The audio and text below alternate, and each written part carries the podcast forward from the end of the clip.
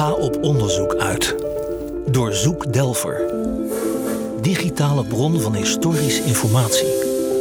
Hier vind je kranten, boeken en tijdschriften uit het verleden. In deze podcastserie hoor je de verhalen achter de schatten die al zijn opgegraven in Delver. De opkomstplicht voor militaire dienst werd 25 jaar geleden afgeschaft in Nederland. Waar sommigen ernstige ziektes voorwenden om maar niet in dienst te hoeven, kijken anderen juist met weemoed terug op hun diensttijd. De dienstplicht werd pas in 1810 ingevoerd in Nederland. Eeuwenlang bestond het Nederlandse leger voornamelijk uit beroepsmilitairen. Maar dat veranderde onder de Franse overheersing. Vanaf dat moment moest iedere man van 20 jaar of ouder zich inschrijven. Ook na het vertrek van de Fransen bleef de dienstplicht bestaan. De invoering van de dienstplicht wekte bij groepen in de samenleving weerstand op. Het antimilitaristisch sentiment leefde vooral in socialistische en christelijke kringen. Mannen die om religieuze redenen dienst weigerden, deden dit omdat zij al in dienst waren van de Heer. Er was geen sprake van verzet tegen de Nederlandse staat en haar instituties. Bij socialistische dienstweigeraars lag dat anders. Zij associeerden het leger met de heersende klasse van de kapitalistische maatschappij waar ze tegen streden. In deze podcast hoor je aan de hand van bronnen uit Delver het verhaal van de eerste Nederlandse dienstweigeraars en de mannen die in hun voetsporen traden.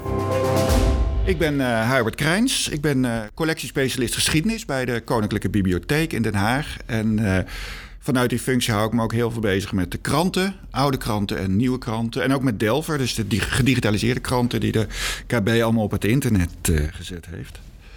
Ik ben Dennis Bos en ik werk als docent Nederlandse geschiedenis aan de Universiteit Leiden. En daarnaast doe ik veel onderzoek. En dat onderzoek gaat altijd over de Nederlandse socialistische beweging tussen 1870 en 1950. En dan heb ik een sterke voorkeur voor lokale geschiedenis, Amsterdamse geschiedenis. En een sterke voorkeur voor de marginale linkerkant, de radicalen in die socialistische beweging. En bij dat onderzoek ben ik een, eh, een, een zeer dankbaar gebruiker van Delver. Ja, kort geleden heb ik me eens verdiept in, in, in de geschiedenis van dienstweigeren. En uh, uh, daar zijn vooral in de jaren tachtig ook wat boekjes over geschreven. Ook in die tijd toen dienstweigeren tamelijk in de mode was. En dan vind je eigenlijk altijd als de eerste dienstweigeraar van Nederland... een man die heet Johan van der Veer. En dat is een hele bekende zaak. Daar werd veel over geschreven, in de kranten ook. Johan van der Veer, dat was zelf ook wel een bekende figuur. Dat was een uh, socialistische propagandist. Hè. Die sprak op uh, bijeenkomsten. Die schreef in de socialistische krant Recht voor Allen. Die zat in de kringen van uh, Ferdinand Dobelen Nieuwenhuis. De, de Rode Dominee. Hè. Een, bekende, belangrijke socialistische leider in Nederland. Dus die zaak is vrij breed uitgemeten. Maar ik vroeg me op een gegeven moment af van... goh ja, hoe weet je nou dat die Johan van der Vier eigenlijk de eerste dienstweigeraar was? Van, hoe, hoe kun je dat nou zeker of precies eh, weten? Dus ik ben, het begon eigenlijk een beetje als een soort grapje of een soort experimentje. Ik ben eens in Delft gaan zoeken naar dienstweigeraars eh, in de, het einde van de 19e eeuw. Want die, die zaak van Johan van der Veer die speelt dan in, uh, in 1895. Hè, dat hij dan veroordeeld wordt en dat dat allemaal breed uitgemeten wordt in de media. Dus ik ben eens gaan zoeken. En nou ja, je vindt, natuurlijk, je vindt allerlei vormen van dienstweigering of dienstweigeraars. Want dat geldt ook bijvoorbeeld op machinisten op schepen of, of treinpersoneel, wat dan, of uh, die, die dan uh, veroordeeld worden voor dienstweigering, omdat ze hun taak niet, niet goed doen of, of dat weigeren. En je vindt natuurlijk militaire zaken, zo'n mooi voorbeeld van. Er is dan een soldaat, een dienstplichtige soldaat, die staat in Amsterdam op wacht voor de kazerne. En dan komt de sergeant eraan en die zegt dan van... Uh, wil jij die rotzooi hier opruimen? Die papieren die voor de kazerne op de grond liggen? En dan zegt de soldaat, nee, dat doe ik niet. En dan zegt de soldaat, ja, dat doe je wel, dat is een bevel. En dan zegt de soldaat, nee, dat doe ik niet. Nou, en dan wordt hij veroordeeld voor, uh, voor dienstweigering. En dan moet hij een paar, paar maanden de bak in. Dan krijgt hij echt een zware straf voor hier, voor dit weigeren van dat bevel. Maar ja, dat is natuurlijk niet waar je naar op zoek bent. Hè, want eh, eigenlijk ben je op zoek naar, naar mensen die dus om principiële, om ideologische redenen uh, militaire dienst weigeren. En op een gegeven moment stuitte ik op een artikeltje in het Algemeen Handelsblad van 7 oktober 1894. En uh, dat luidt als volgt: Schutter RC, zijn zijn initialen dus, de socialistisch boekhandelaar te Enkhuizen. Die had zijn verhuisbiljet in een andere gemeente ingeleverd om al dus vrij te komen van de oefeningen der schutterij. Toen werd hij wegens dienstweigering uh, veroordeeld tot een boete. Die weigerde hij te betalen en toen moest hij, werd hij gegijzeld, werd hij in de gevangenis gezet. En toen heeft hij daar een tijdje zitten nadenken en toen heeft hij besloten toch maar te betalen. En op dit artikeltje bleef ik hangen eigenlijk vanwege dat woord uh, socialistisch. Want ik weet, dat eh, weet je ook Dennis, ja, die eerste dienstweigeraars die komen uit die, uit die socialistische hoek. Hè? Ja. Ja. Nou ja, ik, had ik bleef hangen op dat artikeltje en ik denk dat moet ik eens verder uitzoeken. Maar op Delver is daar was daar verder niks over te vinden en ook andere bronnen. Maar toen ben ik naar het uh, archief gegaan in Horen. Uh, het West-Fries archief zit daar, want daar liggen de, uh, de archieven van de, van de schutterij van Enkhuizen. En daar ben ik uh, in gaan bladeren in die, in die periode 18. Uh, uh, dit artikel zit 1894, dus die, de jaren 90 van de 19e eeuw. Maar dus al een jaar eerder dan die beroemde Van de Veer. Dus dan zitten we al een jaar eerder dat dit artikeltje in de krant staat. Ja. En daar had ik eigenlijk al, al na een uur. Nou ja, jij, jij weet wat, waarschijnlijk wat het is om in archieven te werken. Mm -hmm. Na een uur had ik al beet. Dat is ah, heel ja, snel, ja. want soms zit je dagen in archief en vind je niks. Uh, en hier had ik in een uur beet. Ik vond een brief van uh, de burgemeester van uh, Enkhuizen aan de commandant van de schutterij. En die is gedateerd op 13 juli 1893. Dus dan zitten we twee jaar voor Johan van der Veer. En die burgemeester die schrijft het volgende. Die schrijft... Schutter Klaas Klaai heeft in zijn winkelkast, dus dat is in zijn etalage is dat... aan de openbare straat uitgestald een schuttersuniform waarop een stuk papier met het opschrift tussen aanhalingstekens dan gratis te bezichtigen een 19e eeuws moordenaarskostuum zonder schoeisel gratis uitgereikt. En dan heeft hij daarnaast in die etalage heeft hij ook zijn geweer hangen. En over dat geweer hangt dan de krant Recht voor allen. Ja. Nou ja, het radicale socialistische blad van die tijd. Ja. dus ja, dat is bingo. Deze Klaas Klaai die is dus al in 1893, dus twee jaar eerder dan Johan van der Veer, is die bezig met militaire dienstweigering. En zijn motief is duidelijk socialistisch. Ja, zeker. Nee, dat is duidelijk. En het is ook heel demonstratief. Ik bedoel, demonstratiever dan in de etalage zo'n uh, uniform ophangen wordt het niet. Het is dus niet alleen een individueel principiële stellingname van ik wil dat wapen niet dragen het is ook een manier om de bevolking, in dit geval van Enkhuizen, erop te wijzen van hey, wat wij allemaal geaccepteerd en normaal vinden, schuttersdienstplicht, daar kun je ook tegen verzetten. En ik doe dat nu, maar op zo'n manier dat het natuurlijk de bedoeling is dat meer mensen dat gaan doen. Of in ieder geval meer mensen zich erover gaan buigen, gaan nadenken. Met kruid op kampen het is de zwaard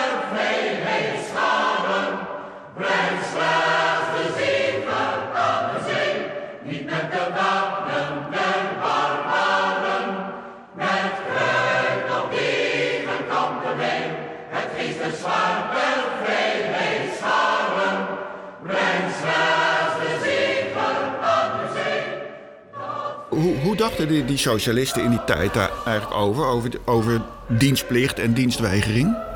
Nou, ik vind dat uh, Clay, Clay, uh, ik weet nooit... Ja, ik noem altijd niet, Clay, het is een Nederlandse ja, naam, dus ik denk... Op, ja. op zijn Noord-Hollands kun je het waarschijnlijk heel lelijk uitspreken. Oké, okay, ja. ja. Uh, maar ik denk dat deze Clay echt een... Um, in de toon van die socialisten van zijn tijd zit. Dus hij uh, noemt het ook een moordenaarskostuum hè, in, die, in die bron die je hebt gevonden. En dat is precies de terminologie waarin al die socialistische publicaties het hebben over het Nederlandse leger, over dienstplicht, um, opkomstplicht, hè, de, de lotelingenstelsel. Dat heet ook, de, die hele dienstplichtwet door, wordt door socialisten consequent de bloedwet genoemd.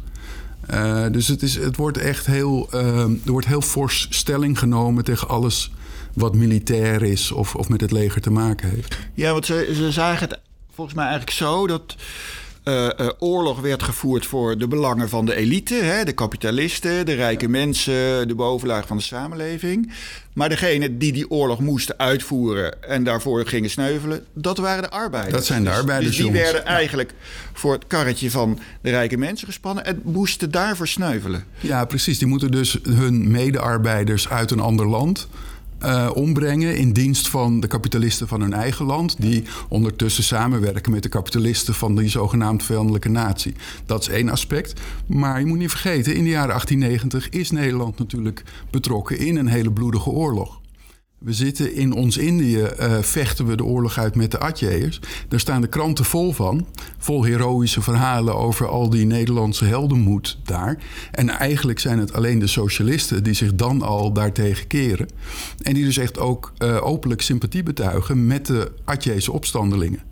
En dus ook het Nederlandse leger, het, het, het, het Koninklijk Nederlands-Indisch leger, aanklagen voor bloedbaden tegen de burgerbevolking. Voor überhaupt het feit dat daar in Indië de bevolking wordt uitgeplunderd ten bate van Nederlandse kapitalisten. Ja, uitgemoord kunnen we wel rustig zeggen. Ja, ook in Atje, hè? meer dan 100.000 uh, ja. mensen worden daar over de kling gejaagd. Ja, het is heel interessant om te zien in de kranten hoe dat. Uh, wat, wat een enorme tegenstelling er is tussen de kranten in het algemeen en de socialistische pers. Dus in, in de Nederlandse kranten is, is een enorm enthousiasme voor die pacificatie die daar plaatsvindt. Daar worden piraten bestreden. Daar wordt ten dienste van de plaatselijke bevolking wordt de rust en orde hersteld. Dat is het algemene verhaal. En die socialisten zeggen dan al dat zo'n opstandelingen, uh, opstandelingenleider als Tuku Umar, de, de voorman van Atje, dat dat feitelijk een held is die voor zijn eigen volk opkomt. En dat, dat is heel uh, uitzonderlijk vroeg ja. opstandig geluid. En het is eigenlijk interessant, want, want dat, dat idee van de zelfbeschikking, dat, dit, vinden, dit is nu de norm in onze samenleving. Hè? Uh, uh, wij zijn tegenwoordig uh, eigenlijk ieder weldenkend mens, zullen we maar zeggen, is tegen kolonialisme en ja. tegen geweld, massaal geweld, tegen, nou ja, dat... Ja, en, en ja. Dat, dat is um, zowel dat koloniale aspect als überhaupt het idee dat, dat oorlog niet per se iets heroïs is. Um, dat is in de, op dat moment nog een heel um, fris en nieuw geluid. Ja. Terwijl we dat in de loop van de 20e eeuw is dat veel breder geaccepteerd geraakt. Ja. Uh, de hele valse heroïek van uh, het, is, het is mooi om voor het vaderland te sneuvelen. Het is natuurlijk sinds de Eerste Wereldoorlog ernstig in discrediet geraakt. Maar er zijn natuurlijk mensen die dat al eerder uh, zo zien. Maar er toch één ding snap ik eigenlijk nog niet helemaal zowel aan, aan die dienstweigering van uh, Johan van der Veer als uh, Klaas Klaai. Want het zijn in dat geval allebei eenlingen die eigenlijk opstaan tegen het uh, systeem. Hè? Terwijl uh, ik, heb hier, ik heb hier een cartoon van, van Leo Jordaan, die, die die uh, tekent uh, politieke prenten, onder andere in, in de Notenkraker, in een satirisch tijdschrift uit die tijd. En op deze cartoon zie, je een heel klein mannetje met een blaaspijpje en die schiet een propje naar een enorme kanon wat tegenover hem staat. En op dat kanon staat dan geschreven militarisme. Uh, ja, dat beeldt eigenlijk uit, volgens mij, hoe die socialisten over dienstweigering dachten tenminste voor zover ik weet, dachten die altijd van... ja, in je eentje dienstweigeren, dat heeft geen zin. Mhm. Want uh, het, het systeem kan die individuele dienstweigers makkelijk uitschakelen... zet ze in de gevangenis en klaar. Terwijl ik dacht altijd, het, het idee van... van van die socialisten was... op het moment dat het oorlog wordt... dan weigeren alle arbeiders in alle landen massaal tegelijk dienst... En dan zijn er geen legers en vallen de oorlogsfabrieken ook stil. En dan kan er gewoon geen oorlog gevoerd worden. Zo simpel is het. Maar dat is dus massale dienstweigering op het juiste moment. Zeg maar. Ja, dat en dat is wat zij niet doen. Ja, dat zijn twee verschillende dingen inderdaad. En dat heeft te maken met een verschijnsel wat ook in diezelfde jaren 1890 plaatsvindt. Dat is een enorme breuk, echt een schisma. Uh, in die socialistische beweging tussen enerzijds uh, wat je achteraf anarchisten gaat noemen, onder leiding van Domelijn Nieuwenhuis. En anderzijds meer moderne sociaaldemocraten, onder leiding van Pieter Jelle Stroelstra. En die tekening van Jordaan komt uit de notenkraker. En dat is echt uit het kamp van die sociaaldemocratische arbeiderspartij, die SDAP van Troelstra. Die veel meer op zoek is naar collectieve machtsvorming, bijvoorbeeld in het parlement of in grote vakbonden. Houd je kruid droog tot het finale moment. Hè? En tot die tijd, revolutie. Ja, precies, ja. en tot die tijd werk je binnen het bestaande systeem aan machtsvorming, aan collectieve ehm, vormen van wettelijk verzet. En daartegenover staat een veel radicalere vleugel onder leiding van eh Domela Nieuwenhuis. Eh, waar ook die individuele dienstweigering eh, veel eh, wel geaccepteerd wordt als een vorm van verzet. Dus anarchisten die, die proberen dat collectieve verzet te verbinden met een individuele levenshouding. En daarin kan dat, eh, kan dat individuele dienstweigeren een rol spelen.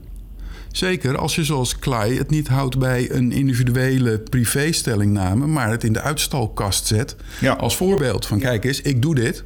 Waarom doe jij dat eigenlijk niet? Ja, en Daar- Van der Veer doet dat ook. Hè? Die Precies. maakt er echt een hele publieke ja, de campagne van, een mediacampagne. Ja, Ja, zeker. En de, de, de, de pers, eh, dat, die sporen kun je in Delver terugvinden. De socialistische pers, die, die springt daar ook op. En die maakt daar, eh, die maakt daar echt campagnes van. Ook al is het maar rondom één individueel geval. Ja. Hey, maar en om het ingewikkelder te maken, speelt ook de Russische schrijver Leo Tolstoy hier nog een rol. Hè? Met zijn christenanarchisme, geloof ik. Ja, Eh, dat, dat anarchisme, dat is ehm, al vrij snel wordt dat... eh, nou, dat duurt wel een paar jaar, maar na 1900 wordt het anarchisme... eh, een kleinere beweging dan die groeiende sociaaldemocratie. En terwijl dus die anarchisten min of meer in de minderheid... binnen die socialistische arbeidersbeweging terechtkomen... gaan ze ook op zoek naar verdere scheuringen. Dus je hebt binnen het anarchisme echt eindeloos veel varianten. En één daarvan is het, het christen-anarchisme... Eh, we hebben dus allerlei anarchistische dominees. Die, die, ja, Domela Nieuwenhuis onder Nou, andere natuurlijk. maar- Ja, Domela die is van de kansel afgestapt. Is gestopt met dominee zijn om socialist te worden. Ja, ja. Dus hij is niet zozeer eh, een anarchistische dominee... als wel een anarchistische ex-dominee. Ja. Maar na 1900, of na 18, vanaf de jaren 1890... zie je dus dominees die en anarchist worden en dominee blijven. Eh, en met name in Noord-Holland. In Nieuwe Nieuwdorp staat dominee Schermerhorn. En dat is een anarchistische pacifist en een dominee. En dat hele dorp wordt dus vanaf de kansel anarchist gemaakt. Gaat ook tientallen jaren lang eh, de hoofdmoot van alle Nederlandse dienstweigeraars leveren.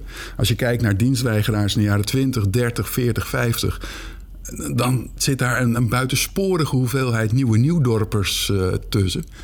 Eh, Dankzij dominee Schermenhoorn. ja, en je hebt er meer varianten van. Dus bijvoorbeeld ook Friesland. Eh, in Friesland heb je grote gebieden waar heel veel dienstweigeraars vandaan komen. En dat heeft te maken met dat anarchisme, soms christenanarchisme. En Van der Veer wordt inderdaad een aantal jaren... eh, die heeft een hele ontwikkeling doorgemaakt. aantal jaren rondom dat dienstweigeren is hij in Tolstoy...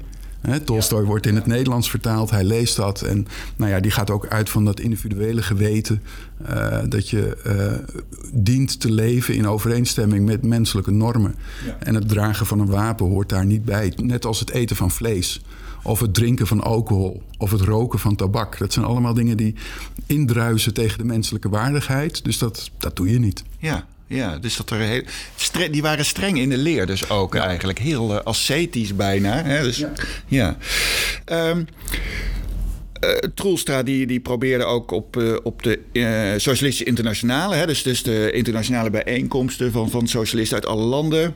Daar probeerde de Nederlandse delegatie, die een paar jaar onder leiding van Troelstra stond, die probeerde daar ook dat, die collectieve dienstweigeringen op de agenda te zetten. Hè? Dat is dat internationale afspraak te maken. Als het oorlog wordt, dan gaan we met alle socialisten gelijk gooien we het bijltje erbij neer. We gaan niet in dienst, we gaan geen wapens maken in de fabrieken.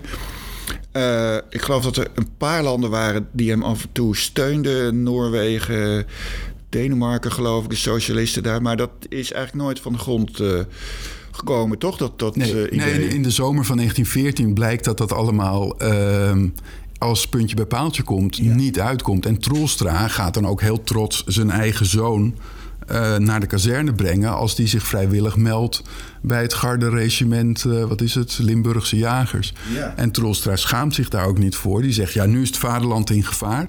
En ter verdediging van onze neutraliteit moeten we dus allemaal in dienst en het vaderland verdedigen. Anders komt er oorlog van. Ja. En dat zeggen de Duitse socialisten ook. En de Fransen ook. En de Britse en de Belgische. Ik geloof alleen ehm, de, de Bulgaren en de Russen niet. Ja.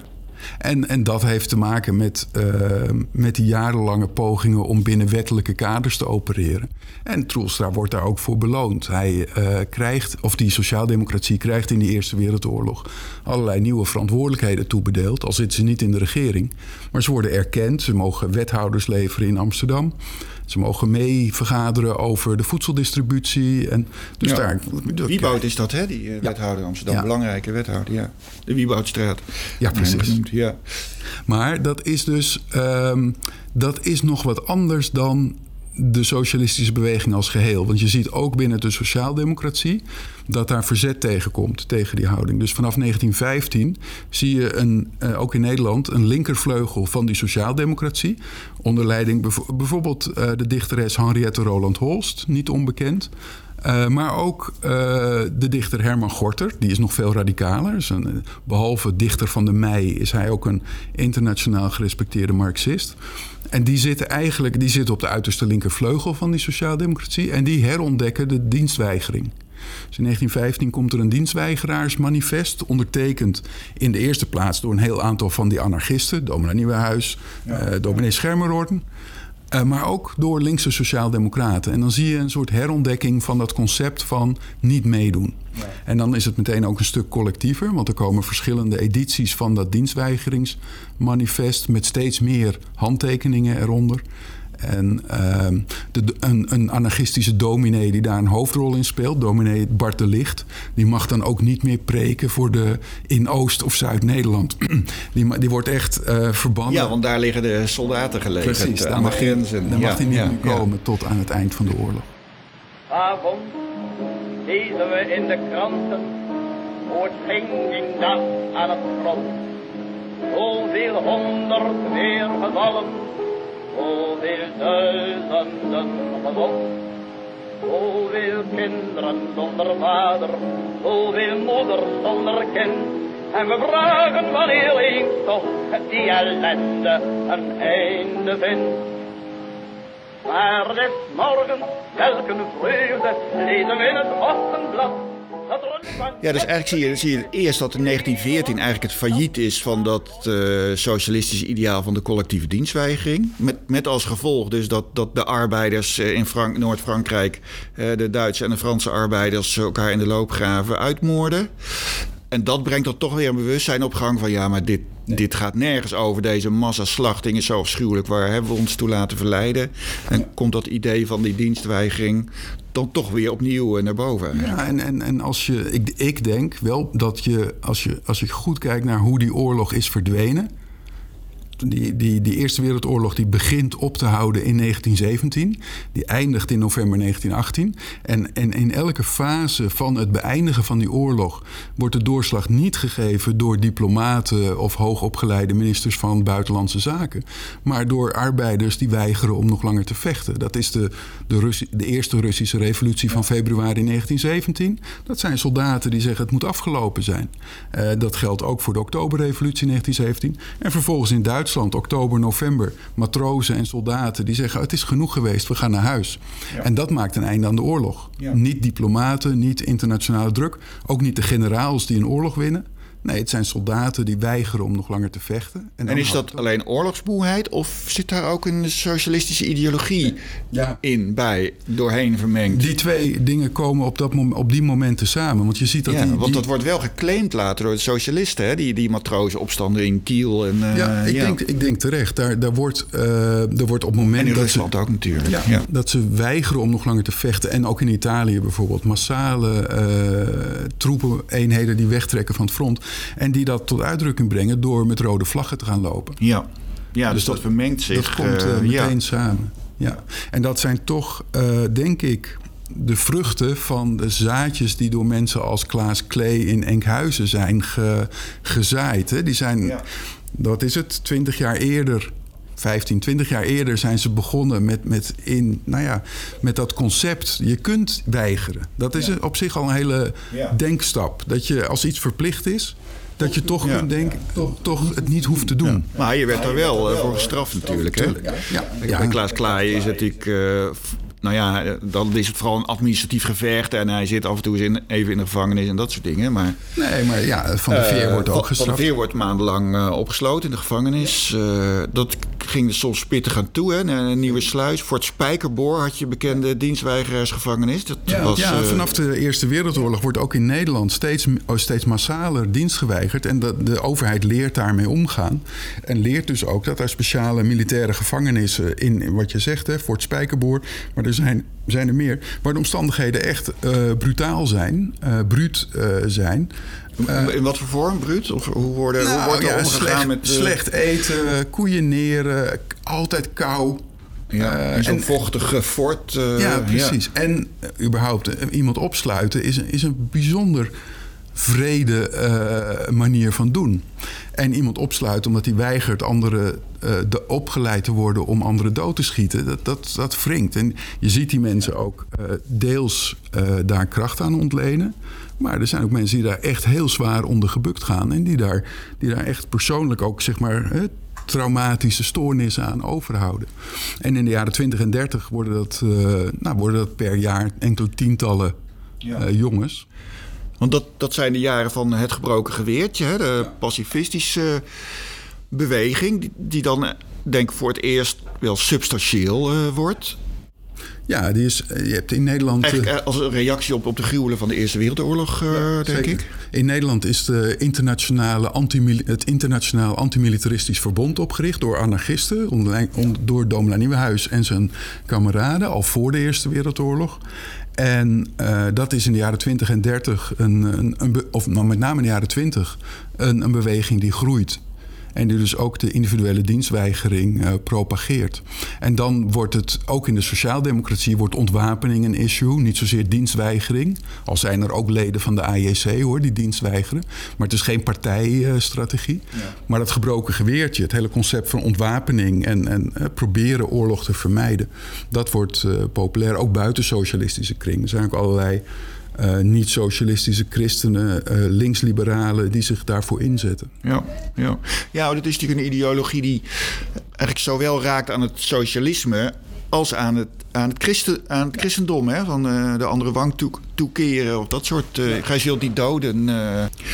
hey, en Dennis, eh, en, en hoe, hoe, hoe ontwikkelde die beweging zich in aanloop naar de Tweede Wereldoorlog? In 1939 eh, krijgen we mobilisatie eh, in Nederland.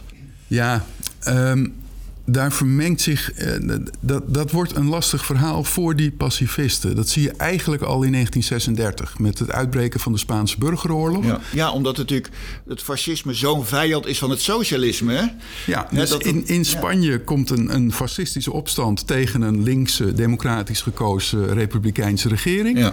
En je ziet dat vanuit heel de wereld, dus Europa, maar ook vanuit Noord-Amerika en eh, zelfs uit China en Afrika komen mensen naar Spanje om, om daar de democratie te verdedigen tegen het fascisme. Ook anarchisten nemen daar de wapens ter hand. Anarchisten- Internationale brigades, hè, zijn enorm bekend dat zijn dan de, natuurlijk. Ja. de, de communistische vrijwilligers, maar ook heel veel anarchisten. En anarchisten worden zelfs minister in, in, eh, in, in Catalonië. En de- je ziet dat die Nederlandse anarchisten dus echt te maken hebben met de erfenis van hun pacifisme. Want die hebben moeite om de Spaanse kameraden te ondersteunen. Want die hebben opeens de wapens opgenomen. En die hebben opeens zijn ze regeringsposten gaan bekleden. Dus dat is een enorme. eh, een enorm probleem voor Nederlandse eh, antimilitaristische anarchisten. Over het algemeen kun je natuurlijk zeggen dat links ehm, in de jaren 20 en 30, zeker in de jaren 30, leert dat dat fascisme echt een dodelijke vijand is. Dat, je, dat zie je in Italië, dat zie je vervolgens in Duitsland, daarna in Spanje. Als je fascisme niet de kop indrukt voordat het aan de macht is, dan is dat het einde van alles wat links, socialistisch of jezelf de kop ingedrukt. eh, Precies. dus, ja. Dus dat maakt de houding tegenover eh, gewapend geweld wel anders. En, ehm, maar goed, blijft staan. Ook, ook in Groot-Brittannië zitten in de hele Tweede Wereldoorlog zitten eh, linkse pacifisten in de gevangenis. Die, die hartstikke antifascist zijn, maar weigeren om in het Britse leger te vechten. ja. Eh, Ja. Nou ja, dat, dat zijn consequenties van Ja. zo'n stellingname. Waren er in Nederland ook dienstweigeraars in, die, eh, in de mobilisatietijd? Ja, Eh, ongetwijfeld. Maar ik moet je zeggen dat ik daar weinig van weet. ja, ik ook niet. Het is, eh, Ja. ja. ja. Nou, we zullen het eh, boekje over de dienstweigeraars nog eens op naslaan. Ja, natuurlijk- Want wat, wat wel bekend wordt, is natuurlijk na de Tweede Wereldoorlog. Hè? Als Nederlandse jongens, uh, dienstplichtigen, naar Nederlands-Indië gestuurd worden. om daar uh, tegen de Indische, Indonesische nationalisten te gaan, te gaan vechten. in de ja. politionele acties en alles wat daaromheen. Uh... En dan zie je dat, dat voor linksradicalen de wereld weer op zijn plek valt. Ja. Want vechten tegen koloniaal geweld, dat deden we altijd al. En weigeren om te vechten tegen Indonesische vrijheidsstrijders, dat valt helemaal in de traditie van die Nederlandse socialistische beweging. Dus je ziet inderdaad een, massa nou massaal is het niet, maar enorme aantallen Nederlandse jongens die weigeren om. Uh, om in Indië te gaan vechten. En je ziet ook dat ze teruggrijpen op de retoriek van een Klaas Klei. Die zegt, moorden, zie hier een moordenaarsuniform. In de jaren 40 heet het, maak van onze jongens geen SS'ers. Ja. Dus stuur ze niet naar Indonesië. Want in Indonesië treedt het Nederlandse leger fundamenteel niet anders op dan de SS deed aan het Oostfront. Dat is forse retoriek. Ja. Sterk, Sterker nog, een aantal Nederlandse SS'ers uh, kreeg uh, vrijstelling van straf. Als, uh, ja, hoewel de vraag is hoeveel dat er waren. Ja, en maar wel een paar inderdaad, van, maar, vanwege hun goede frontervaring. ja, ja, daar is retorisch door links veel misbruik van gemaakt. Uh, wat niet betekent dat het pertinent onwaar is, maar er is meer van gemaakt dan aan. Ja, dus wel een soort van mythe is daarvan gemaakt uh, door links. Ja, ja, ja. Maar het is uh, wat ik een van de. Er zijn een aantal jongens heel beroemd geworden. Hè? En je ziet dat hier, na die Tweede Wereldoorlog, is die anarchistische beweging. Ja, eigenlijk nauwelijks nog van belang. En die rol wordt echt overgenomen door de communistische partij. En met name ook de, de jeugd, uh, jeugdorganisatie van de communisten. ANJV, Algemeen Nederlands Jeugdverbond. En er komen een aantal jongens uh, naar voren die echt als een soort symbool... Uh, fungeren door hun zware straffen en door de, ja, de, ook door de onrechtvaardigheid van de bestraffing. Dus er zitten jongens bij die weigeren naar Indonesië te gaan, die uh, gevangenisstraf krijgen, terwijl ze zelf te nauwe nood de nazi-gevangenis hebben overleden en hun vader en moeder door de nazi's zijn vermoord in het verzet. Ja. En ja, dat, dat zijn retorisch wel hele sterke figuren. Ja, en ook daar zie je nu achteraf dat wij nu, volgens onze maatstaf van nu, vinden dat zij eigenlijk de goede keuze hebben gemaakt. Ja, jij en ik. Ik bedoel, dat is, je zegt nu wij. Ja, ja, ja. Ik denk dat je daarmee een heel aantal krantenlezers, bijvoorbeeld van de Telegraaf, buitensluit. Ja, misschien wel. Maar ja, dat is een leuke discussie inderdaad, ja. Onderlingse intellectuelen. Ja, nee, ik denk dat je dat niet moet uitvlakken. Hoeveel, ja, dat klopt. Hoeveel ja. Uh, verdeeldheid er over zoiets nog bestaat. En niet alleen onder de laatste veteranen, maar, maar echt in de Nederlandse maatschappij.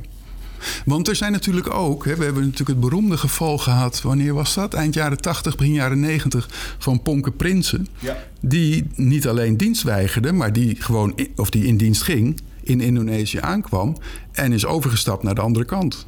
En mijn toenmalige schoonvader eh, die was daar nog steeds woedend over. Daar heb je Want hem. Die, uh, dat was een dienstplichtige die... Uh, die wel ging. Die wel ging, ja. ja.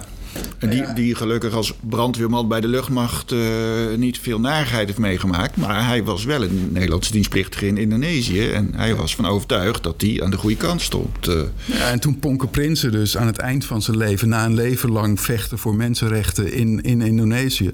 hele dappere man... Uh, toen hij terug wilde naar Nederland uh, voor familiebezoek, ja, toen was daar, kwam daar enorm veel agressie los. Ik herinner het me nog. Ja. ja. Um, maar goed, die jongens die in, laten we zeggen, 1946, 1949 geweigerd hebben om naar Indonesië te gaan, dat zijn wel interessante figuren. Um, ik heb er, er is er één die toen de tijd heel beroemd was, Ratio Koster. Die, die, werd uh, gevangen gezet voor het maken van propaganda tegen die uitzendingen. En daar heb ik, die naam kende ik als, als historicus al lang, hè? Ratio Koster, wie kent hem niet? Ja. Ratio Koster moet vrij, was de leus. Totdat ik op een dag bedacht het is heel gek om je kind ratio te noemen. Welke vader en moeder noemen hun kind nou ratio? En het heeft dus echt jaren geduurd voordat ik me dat realiseerde dat het iets geks is. Zo, zo beïnvloedbaar ben je. En toen ben ik, dankzij Delver, ben ik gaan kijken naar ratio. Uh, waar komt die naam vandaan? Toen ben ik ook met behulp van uh, gedigitaliseerde archieven van de burgerlijke stand en het bevolkingsregister in Amsterdam erachter gekomen dat deze ratio komt uit een familie van zijn moederskant. Daarom, die familie Koster zegt niet zoveel. Maar zijn moederskant, dat is een oude anarchistische familie. En de, de broers van zijn moeder hebben in de jaren twintig allemaal vastgezeten voor dienstweigering. Ja. En zijn oma was de huishoudster van Domela Nieuwenhuis. Kijk. Dus daar zit, zeg maar, tussen 1890 en 1950 zit daar een enorme continuïteit dankzij de familielijn. Ja. Dat vond, ik al, dat vond ik wel mooi om te, om, uh, te ontdekken, ja, inderdaad. interessant, ja. Ratio Koster werd in 1947 als dienstplichtig militair gearresteerd... vanwege de verspreiding van een communistisch blad.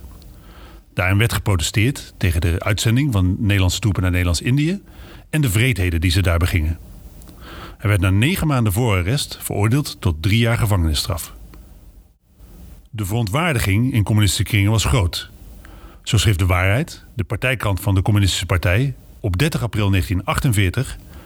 De grote beroering die de schandelijke veroordeling van de dienstplichtige Ratio Koster heeft verwekt, heeft ertoe geleid dat een voorlopig comité is gevormd dat zich de invrijheidstelling van Ratio Kosten ten doel stelt, als mede het Nederlandse volk volledig wil inlichten over het proces Ratio Koster, waarbij een jonge Nederlander slachtoffer dreigt te worden van een koloniale kaste, die onder het mom van anticommunisme heel vooruitstrevend Nederland wil treffen.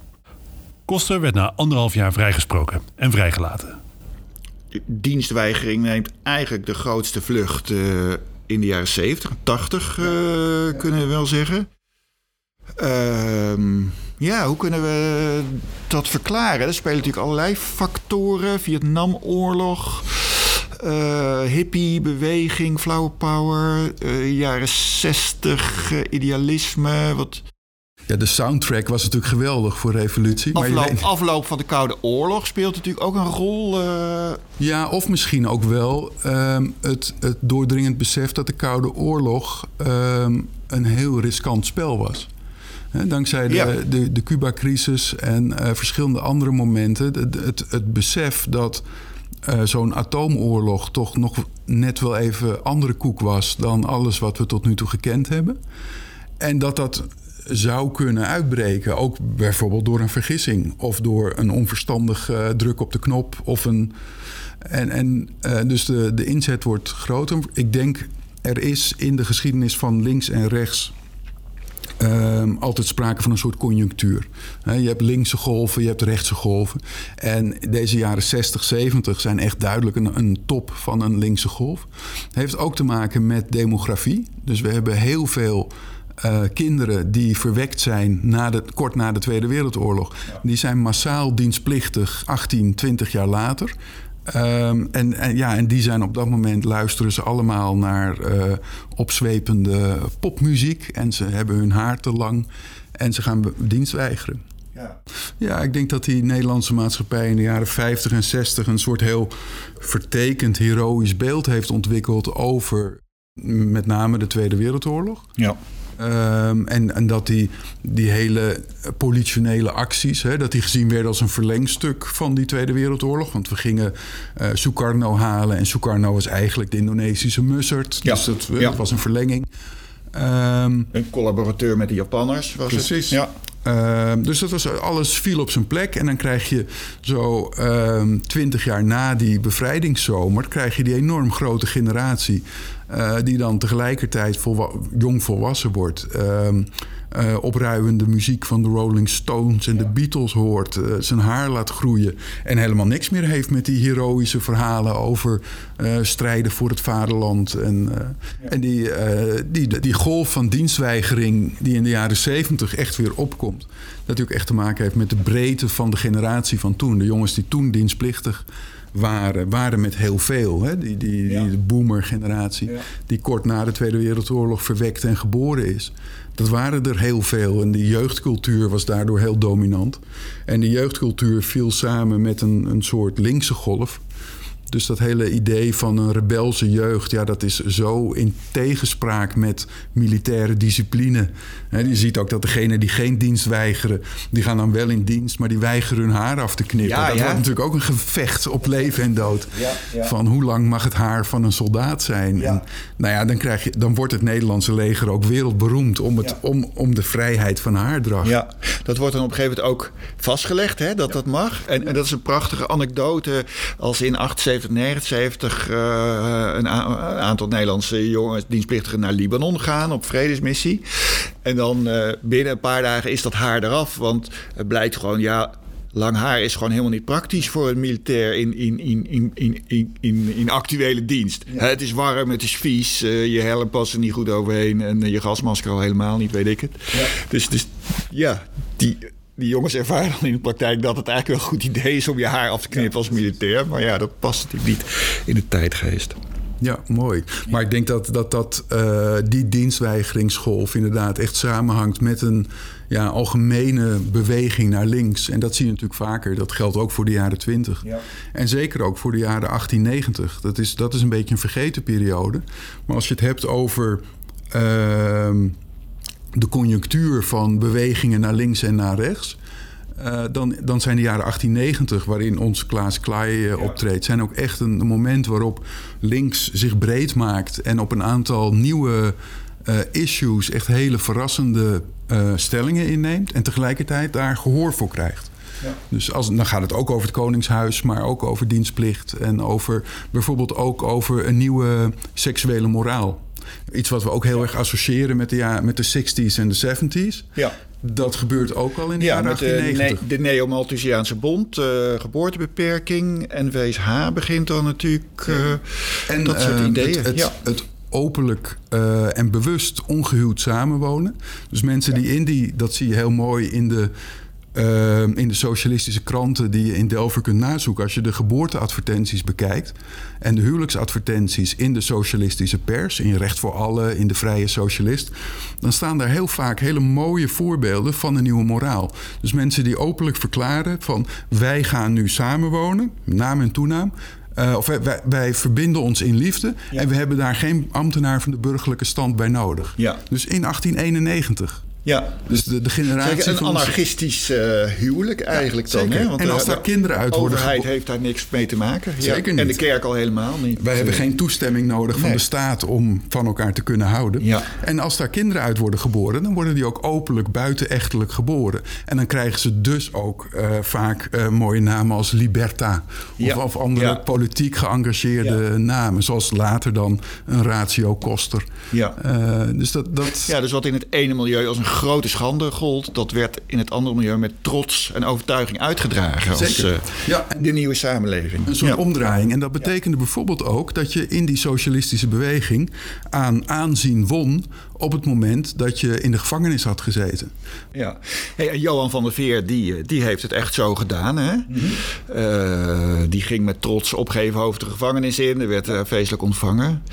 Maar bij Klaas Klaai is dat, is dat heel anders gelopen. Hè? Die, die heeft jarenlang eh, een soort administratieve strijd gevoerd met, eh, met, eh, met de overheid.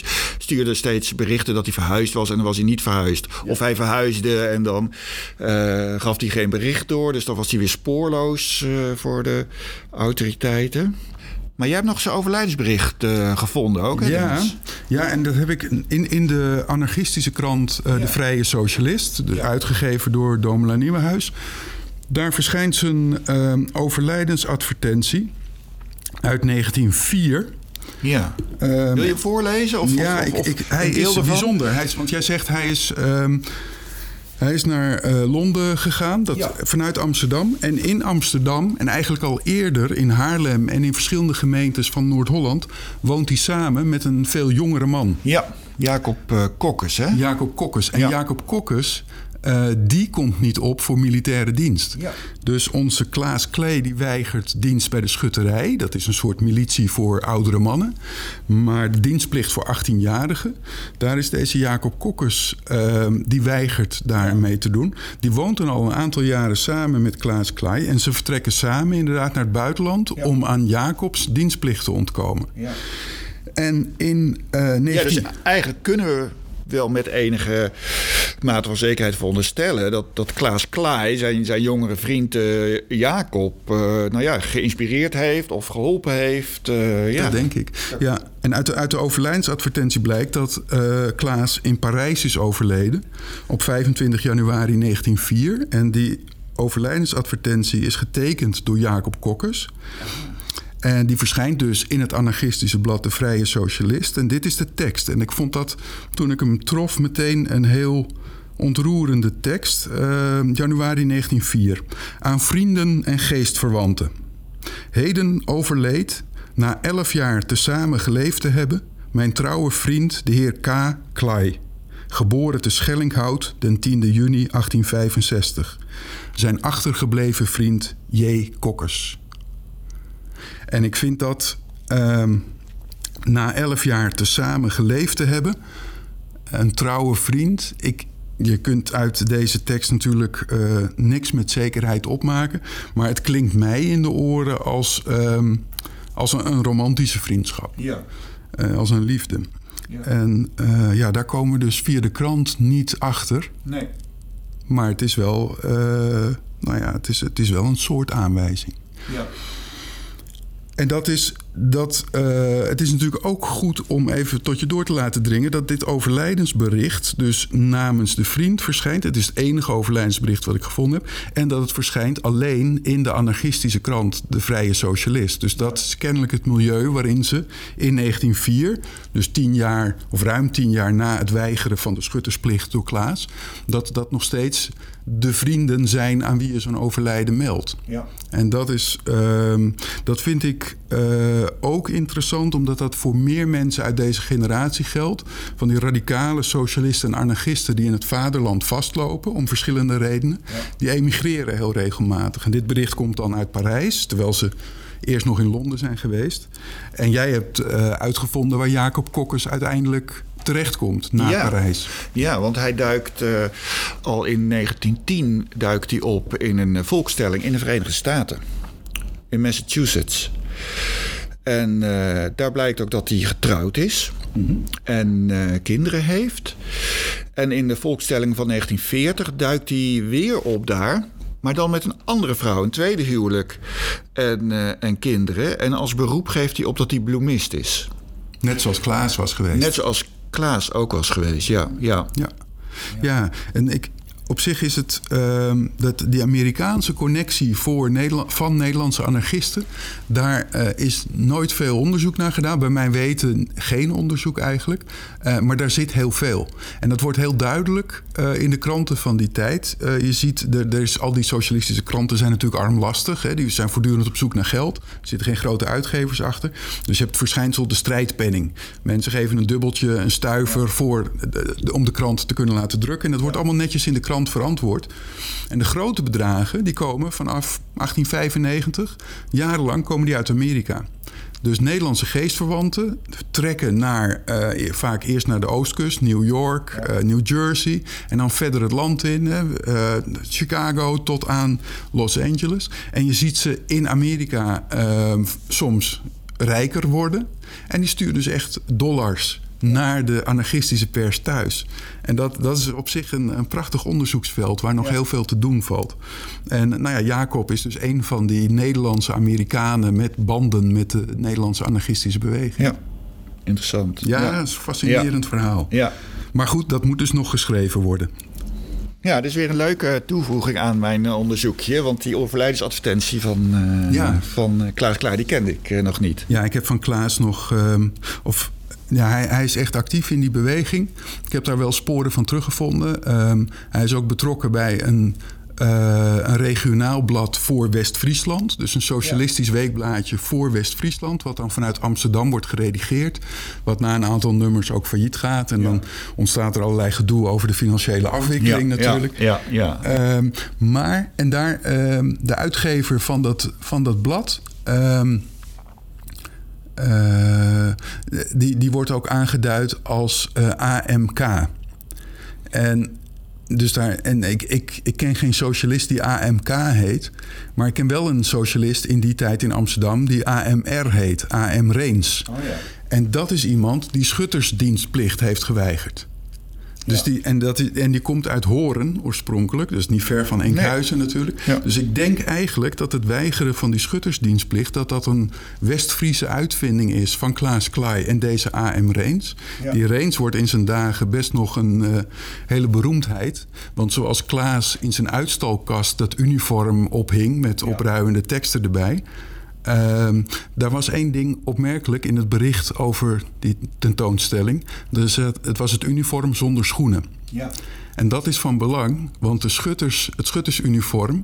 daar werd je geacht om zelf je schoenen mee te brengen. Oh ja. Ja. ja, ja. Daarom had Klaas in zijn uitstalkast die schoenen er niet bij... maar zijn vriend A.M. Reens... Die komt in Amsterdam op schutters, voor zijn schuttersdienst komt hij op in uniform met daaronder klompen. En dat is natuurlijk absoluut niet de bedoeling. Nee. Dan wordt hij weer naar huis gestuurd. En dat wordt een enorme rel. Dat komt ook uitgebreid in de pers. In Den Haag is iemand die dat ook doet. Een, een socialist, een zekere Duivenstein. Ik vraag me nu af of dat een voorvader is van eh, de Haagse sociaal-democratische... wat was hij, wethouder, hè? Ja. Adrie Duivenstein. Eh, maar goed, een, een socialist Duivenstein in de jaren 1890 komt ook in Den Haag op voor de schuttersdienst met klompen. En in plaats van medailles heeft hij allemaal lege conserveblikjes aan zijn uniform gehangen. En hij komt op een ezel. Ja. Komt hij. Dus, Dus hij maakt er een clownsvertoning van. en dat doen eh, die ja. schutters, die schutters, schutterij wordt in de jaren 1890 in navolging van Klaas Klaai overal in, in het westen, in, in Holland zeg maar, belachelijk gemaakt door dit soort jongens. En ehm, dat heeft zijn sporen nagelaten. Ehm, de beroemde uitvinder van het eh, variété in Nederland, eh Koos Speenhof... Ja. die heeft een schitterend eh, lied geschreven... wat de tand des tijds heeft doorstaan... wat onze generatie nog wel kent, van Willeke Alberti. Daar komen de schutters. En in dat lied komen die schutters ook weer op klompen opdagen. Ja, Schutter is een klant prachtig. die niemand al kan bomen. Durf jij, vraagt de sergeant, hier zonder schoenen komen? Dan antwoordt hij beleefd, sergeant, u is bekrompen. Als ik geen schoenen heeft, dan schutter ik op klompen. En dan komen de schutters, ze lopen zich lam. De mannetjes buitens van Rotterdam. Wat een wat maken ze luid? Dat komt van de beter, het licht. Uit onderzoek in Delft blijkt dus dat niet Johannes van der Veer, maar Klaas Klaai zeer waarschijnlijk de eerste Nederlandse dienstweigeraar was. Aan het einde van de 19e eeuw was hun standpunt gebruikelijk in de socialistische en anarchistische kringen waarin beide mannen verkeerden. In de decennia daarna nam het aantal dienstweigeraars telkens toe in periodes waar een zogenaamd links gedachtegoed populair was, zoals in de jaren 20, de jaren 70 en de jaren 80 van de vorige eeuw. Op dit moment is de opkomstplicht voor militaire dienst afgeschaft in Nederland. Maar 17-jarigen ontvangen nog steeds een dienstplichtbrief. Sinds 1 januari 2020 geldt dit ook voor meisjes. Dus wie weet verschijnen er in de kranten van de toekomst op een dag berichten over de eerste vrouwelijke Nederlandse dienstweigeraar. Breng de geschiedenis tot leven met Delver. Doe verrassende vondsten. Volg het spoor. Graaf verder. Alweer zin in de volgende ontdekkingstocht? Delver. Ontdek meer, steeds weer.